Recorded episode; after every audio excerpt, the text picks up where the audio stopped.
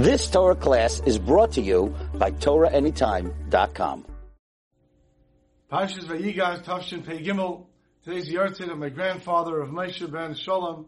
It should be uh, the Torah learning should be a zchus for his neshama. The parsha begins with an epic showdown between two great kings, between Yehuda, the king of Israel, and between Yosef, the king of Mitzrayim, the viceroy of Mitzrayim. The Yigash love Yehuda, and Yehuda approaches him. The Yomer, he says, Bi adini, please my master.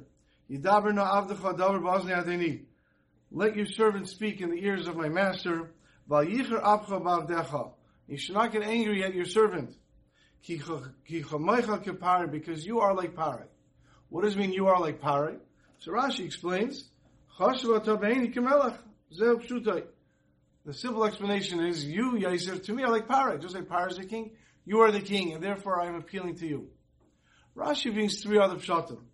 In the second pshat Rashi brings, he says as follows, Ma Pare Geiser Mekayim, just like Pare decrees, he does not keep his decrees, Maftir Veina Isa, Afatakein, you are the same way. Just like Par decrees he doesn't keep it, you also decree you don't to keep it. You said you want to just look at my brother, and now you want to keep him here as a slave. Now, if one is looking to gain favor, if you're looking to get something from somebody, perhaps you want to flatter the person, or you want to convince the person, the way to do it is not by insulting him. By going and telling somebody you don't keep your word, you're not honest, that's not going to endear him to you. What was Yehuda looking to accomplish? He wanted to get Binyamin back. If he wants to get Binyamin back, he should say nice things to Yosef. Like the pashut pshat, you're a king like, like Pari is. But to go to say, you're like Pari, you don't keep your word, what was Yehuda looking to accomplish with that? And the Pshat explains the Maharal, what Yosef was doing was, was excuse me, what Yehuda was doing was as follows. He said, just like Pari did not keep his word. How did Pari not keep his word? The answer is that Pari, the law in Mitzrayim was that an Evid, a slave, or a freed slave, can never become a royal. He can't serve in a high position. So how is it that Pari made you, a slave, into such a high position? The answer is that a king sometimes can take into his hands extrajudicial matters, which means if he feels that something is for the benefit of the country, even though the law is not like that, but the king feels it's for the benefit of the country, he can do it. He's above the law. He can do whatever he wants. And that's what Pare did. Pare saw that he needed somebody who was able to go and lead the country from the years of abundance into the years of famine, and therefore he chose you, Yosef, to do that. You as well, Yosef, can do that. Even though the law is that someone who steals, he gets to be the slave, you also have the ability to override that. And you see that we're honest people, you should do the same. And that's what he's saying. You are like Parai, which means just like Parai can do what he needs to do to get something done, even though the law says otherwise, you guys have the ability to do the same. And that's the lesson the Torah is teaching us over here.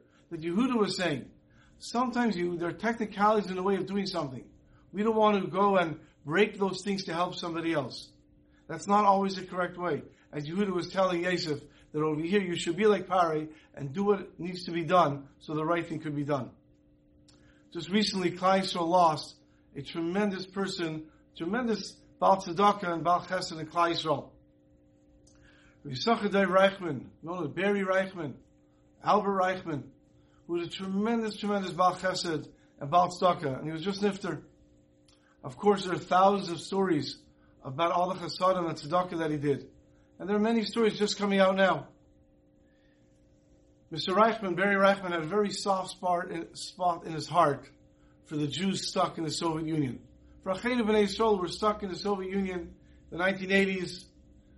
There was an ability to start to get them out. And he moved heaven and earth to get them out. He spent vast amounts of money and resources and effort to get them out. And ultimately, there was a way to get them out. Most of the Jews would come to America or to Eretz Yisrael.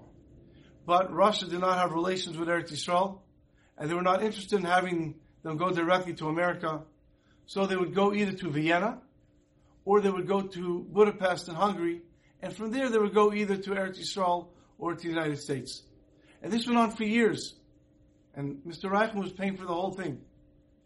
One day, Mr. Reichman gets a phone call from some of the people involved and said, Mr. Reichman, we have a problem.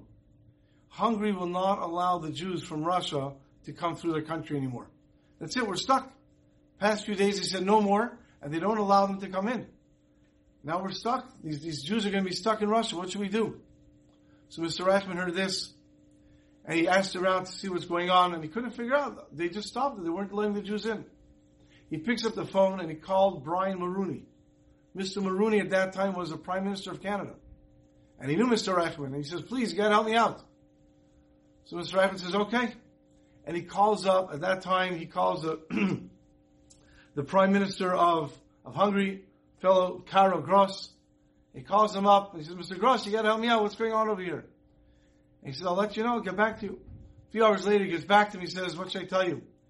This was a decision made by the Interior, Interior Ministry. And the Interior Ministry, they're in charge. I don't want to step on their toes. I don't want to get to fight with them.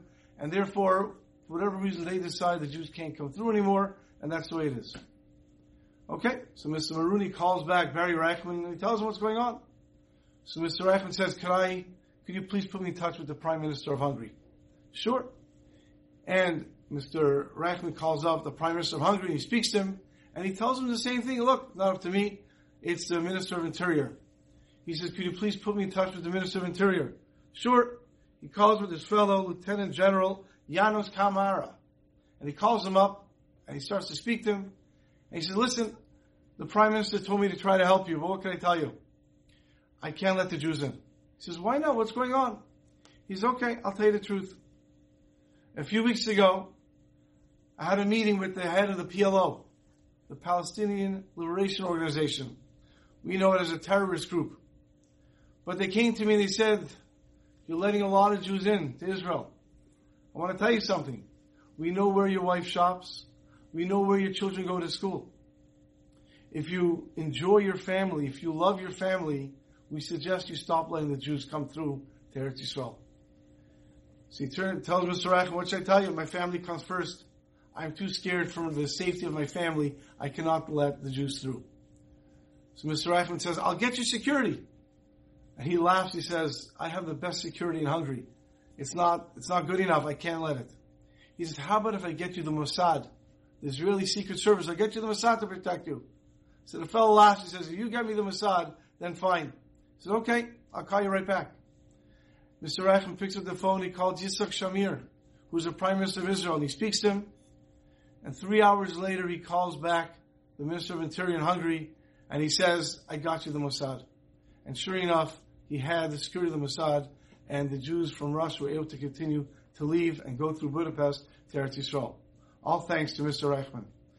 Because Mr. Rachman understood that Akash Baruch Hu doesn't give us assets and talents and abilities for our own benefit. Mr. Rachman realized that whatever Hashem gives us, we are meant to use to help our fellow brothers and sisters. And that's what he did, and that's what we see Yehuda was telling Yosef to do, and that's a lesson we should all learn from. Have a wonderful Shabbat. You've just experienced another Torah class brought to you by TorahAnytime.com.